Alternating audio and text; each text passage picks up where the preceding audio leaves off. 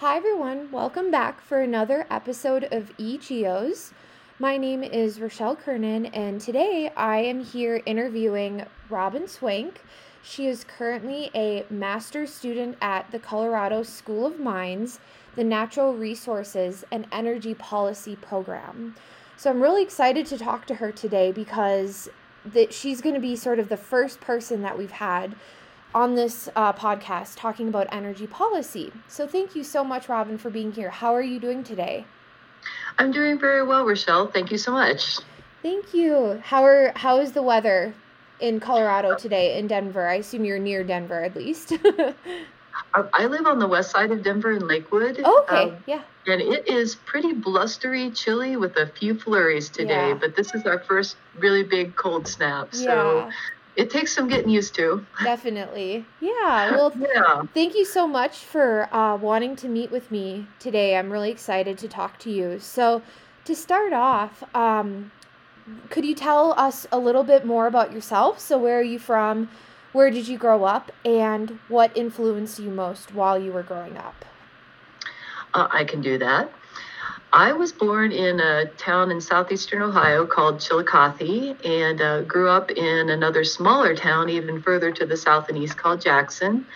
It is um, on the edge of Appalachian Basin coal country, mm-hmm. so energy has been present throughout my life. Uh, I remember coming home from high school and feeling the ground roll as the strip mine over across the way set off the charges. And, and you'd hear the horn and you'd know that they were getting ready to do it. And then the windows would shake in the house and oh it was uh, it was just kind of always there. Mm-hmm. yeah. I was a, uh, a good math and science student in high school. So of course i wanted to go to engineering school. And um, that maybe didn't pan out as well as i thought it would because i honestly had no idea what an engineer did other than it sounded hard, so why wouldn't I do it? Um, thank heaven through a suggestion of my mother who was a school teacher i ended up taking a geology course and fell in love with it and um, at the time at the university of cincinnati there were a bunch of faculty that were fleeing uh, the downturn in the oil field and they taught us their love of industry Mm-hmm. So they had us on the floor coloring seismic lines and learning how to try to find the high to drill for the trap. And oh, it was just such fun. Mm-hmm. So, yeah. yeah. That's really cool. Oh, so how did that end up influencing you for your your career path? Well, when I graduated with my bachelor's degree, mm-hmm. there wasn't a whole lot to do in geology. That was 1993. We were still pretty uh, suppressed as far as pricing. Yeah. So uh, the path forward was graduate school. Mm-hmm. And I had done a family vacation out west in Colorado with my parents when I was younger. Uh, loved Colorado, wanted to come back, but also there was a connection with the faculty at Colorado State University. Mm-hmm. So I got a letter of recommendation to come out here and work with her. Mm-hmm. And uh, that was a good move for me. But uh, I think uh, going straight through school was not working really well. Mm-hmm. But what I did get out of Colorado State University was I met a recruiter from Amoco and um, through my engaging personality ended up ended up with an internship in Houston mm-hmm. and um, while I didn't love Houston I loved oil and gas so I, I, really learned to love the business while I was down there and with Amoco on my resume I got a um, a job as a geotechnician with a small company in Denver in 1995 called Amplex. Okay. And uh, it kind of set me on the course for an oil and gas career. Yeah. Yeah. Yeah. That sounds really great. Cool. So then how long were you in um in the oil and gas career from like 95 up until like relatively recently or could you um, tell us a little bit more about your story or your background um, from then until I, now? Yes. Um, I have been more or less continuously employed in the oil and gas industry up until about a year ago mm-hmm. When I made the decision to make a change. Um, I've had some periods of unemployment of up to nine months. Uh, 2009 was a rough year, yeah. for instance. Mm-hmm. Um, I was very fortunate to get an opportunity to volunteer at the Denver Museum of Nature and Science, which was Cool. wonderful. Mhm. Uh, I worked on mapping water aquifers in the Denver Basin because uh, the scientists there had access to log data, but they weren't really great about how they were interpreting it. So I was able to help them correlate some of their markers through and, and work in the software that they had. And um my last company job uh, was with Whiting Petroleum Sure. here in Denver. Okay. Uh, uh, I don't know if it's fortunate or not, but I was in their first ever company wide layoff in 2016, which was the fifth layoff for me. so, Yeah. And, a, and a really rough time in the industry. So, the friend that I had at the Denver Museum actually was working at the USGS by then. So Mhm. I went and volunteered and field mapped with her Cool. for a while. Mhm. And uh, somehow, on I guess this, I don't hear about this happening a lot. Someone found me on LinkedIn and Mhm. asked me to do some geologic consulting work. So I formed an LLC Yeah. and I did geologic consulting work for about two years. And that kind of dried up. And then I got a Mhm. call to do some work on operations, but uh, that was only for about six months for one drilling program. Mhm. And um, after that, it became obvious that work was a lot harder to find. And uh, I, though I really loved it, I felt like it was time to really look at what was happening, where I was in my life, and if I ever wanted to make a change, now was time. Yep. I guess uh, I'll out myself between you and me and the wall. I turned 50 last year, so maybe I can be having a midlife crisis and going back to graduate school. no, I think it's so good. I well, you don't look that way. I know the viewers can't Oh, see you, but you. when I first I you no, you don't look 50, so.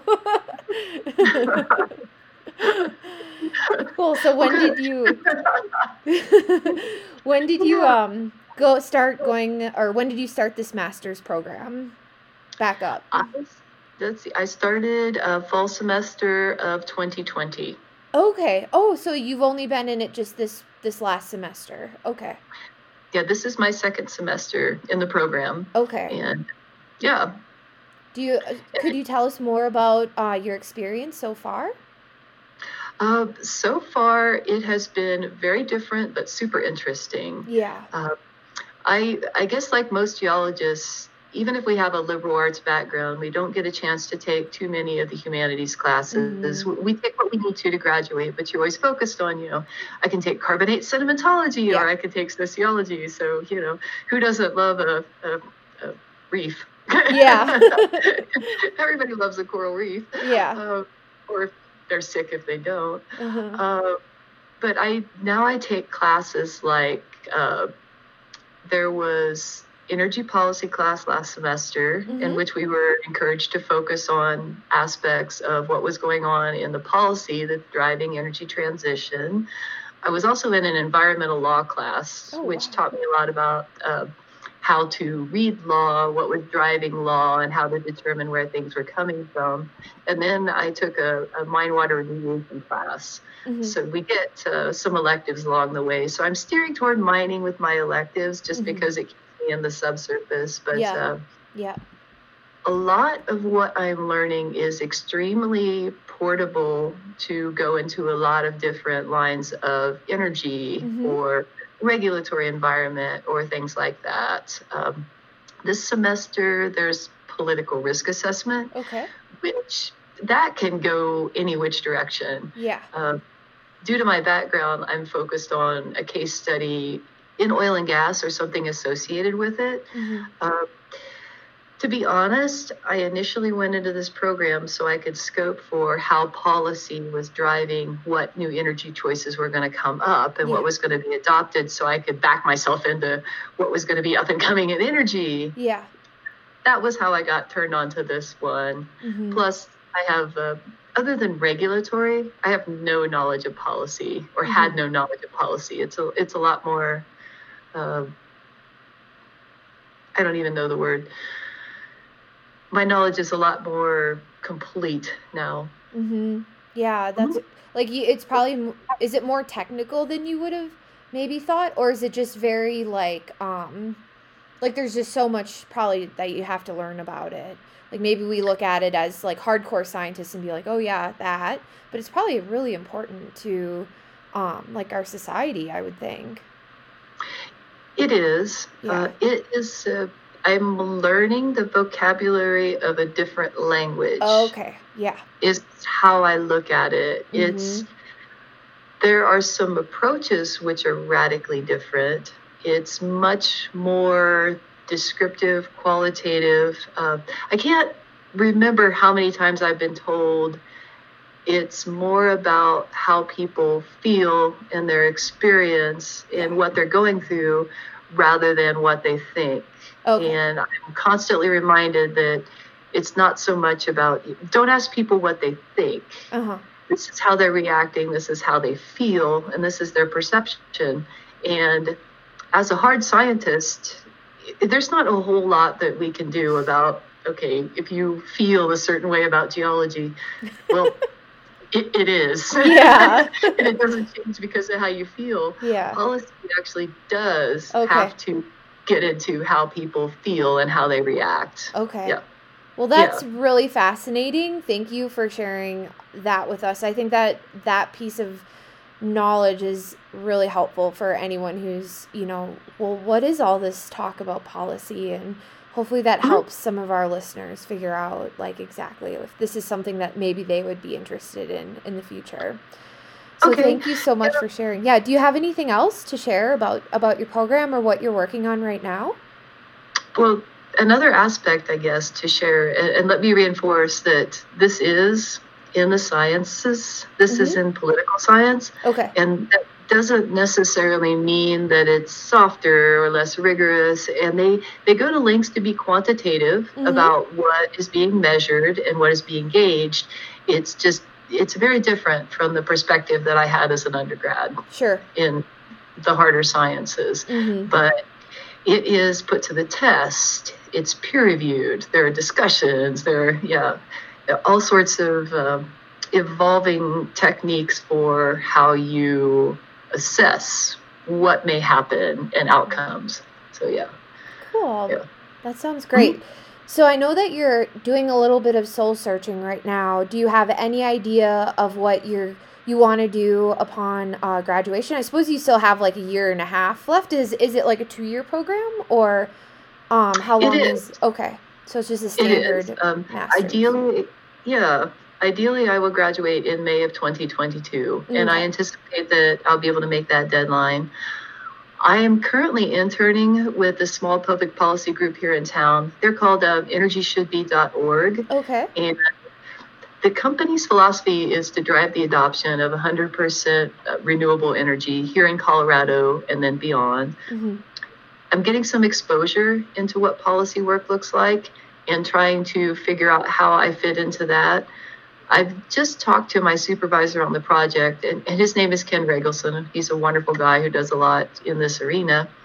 And he is encouraging me to follow an interest that I have, which is in aspects of a just energy transition. Mhm. And what that means is that as we as a society get ready to move forward into the adoption of full renewable energy, there are certain people that have worked in fossil fuel communities dominantly, say Mhm. coal, oil, and natural gas, that are going to be put out of business. Mhm. And there are some serious implications for some communities that are completely reliant on single Mhm. industries in particular. Uh, coal communities like Gillette, Wyoming, like Craig, Colorado. What do we owe them as a society as we go forward? Yeah. How do we help them keep up, move forward, and adopt clean energy without feeling like their whole fabric is just going to be destroyed because what they've done is is going to be a lot different than what they may be about to do. Yeah. That's Yeah. amazing because I feel like maybe that could be a big thing that is actually probably holding up the transit the energy transition from maybe happening a little bit quicker is people are Mhm. scared. People don't They are. understand what this means and I it's absolutely amazing that you know you're working on something that will help people understand like there is life after um, you know, you sort of leave these traditional fuel sources behind and it, it'll be okay. And they won't be forgotten and left to starve, basically.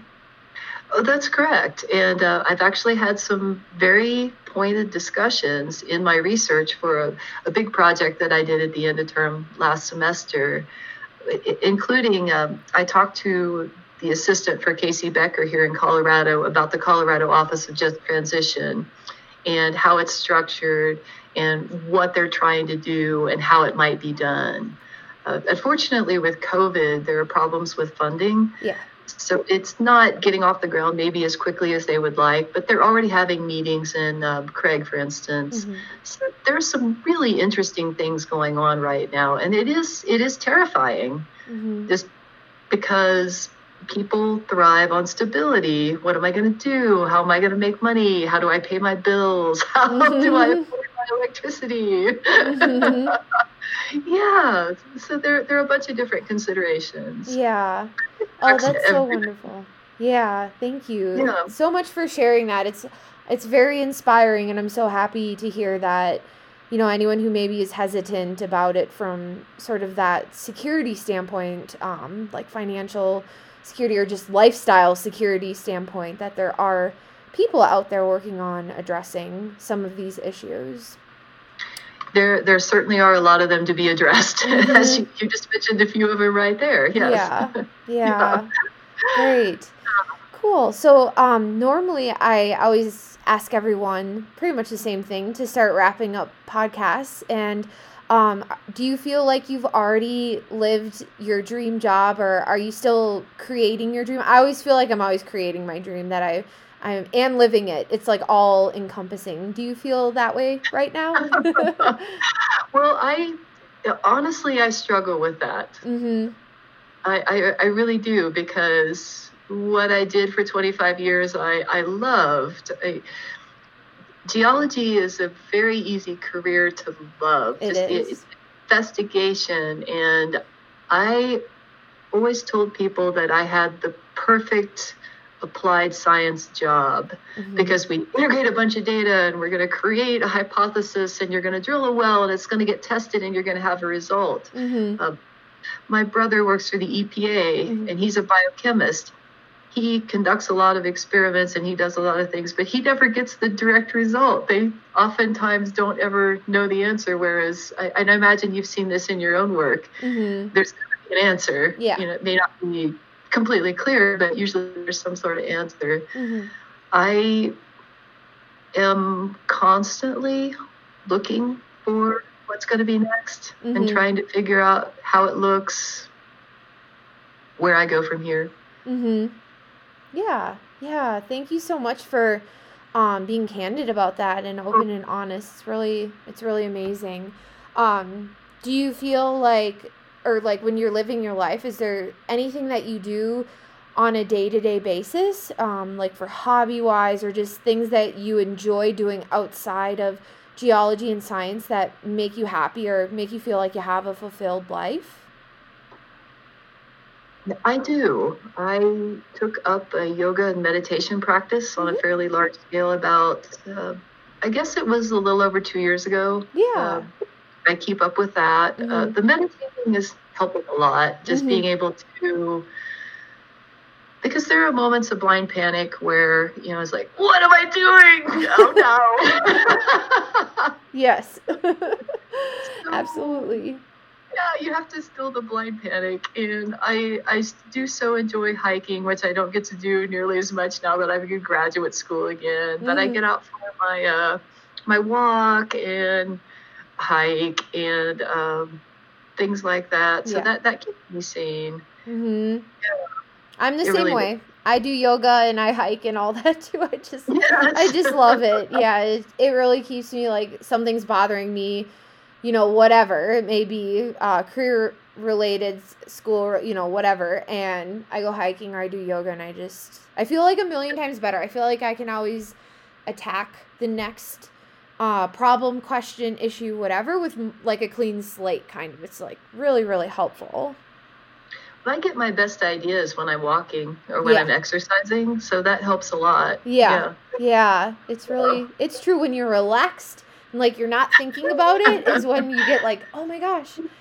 All these like I feel like all these connections start being made in your brain when you're relaxed and not trying. Oh yes, they sure do. Yeah.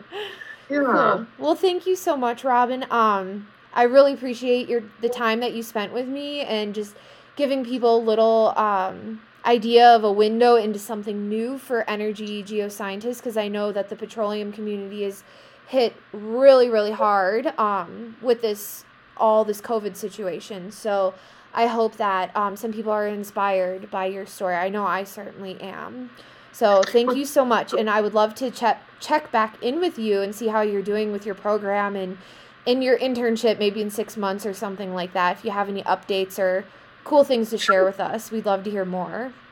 No, that that would be great. And uh, let me also say, I know there are a lot of other people doing a lot of different things right now, Mhm. so we're not alone. Yeah, Um, I know people who are a lot of people are turning to coding.